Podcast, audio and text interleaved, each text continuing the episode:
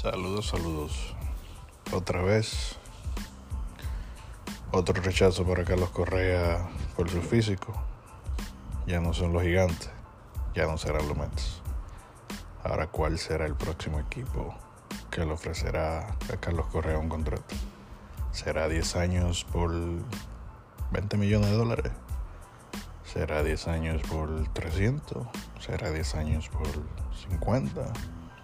No se sabe pero una lesión que está desde el 2014 y que no le molesta.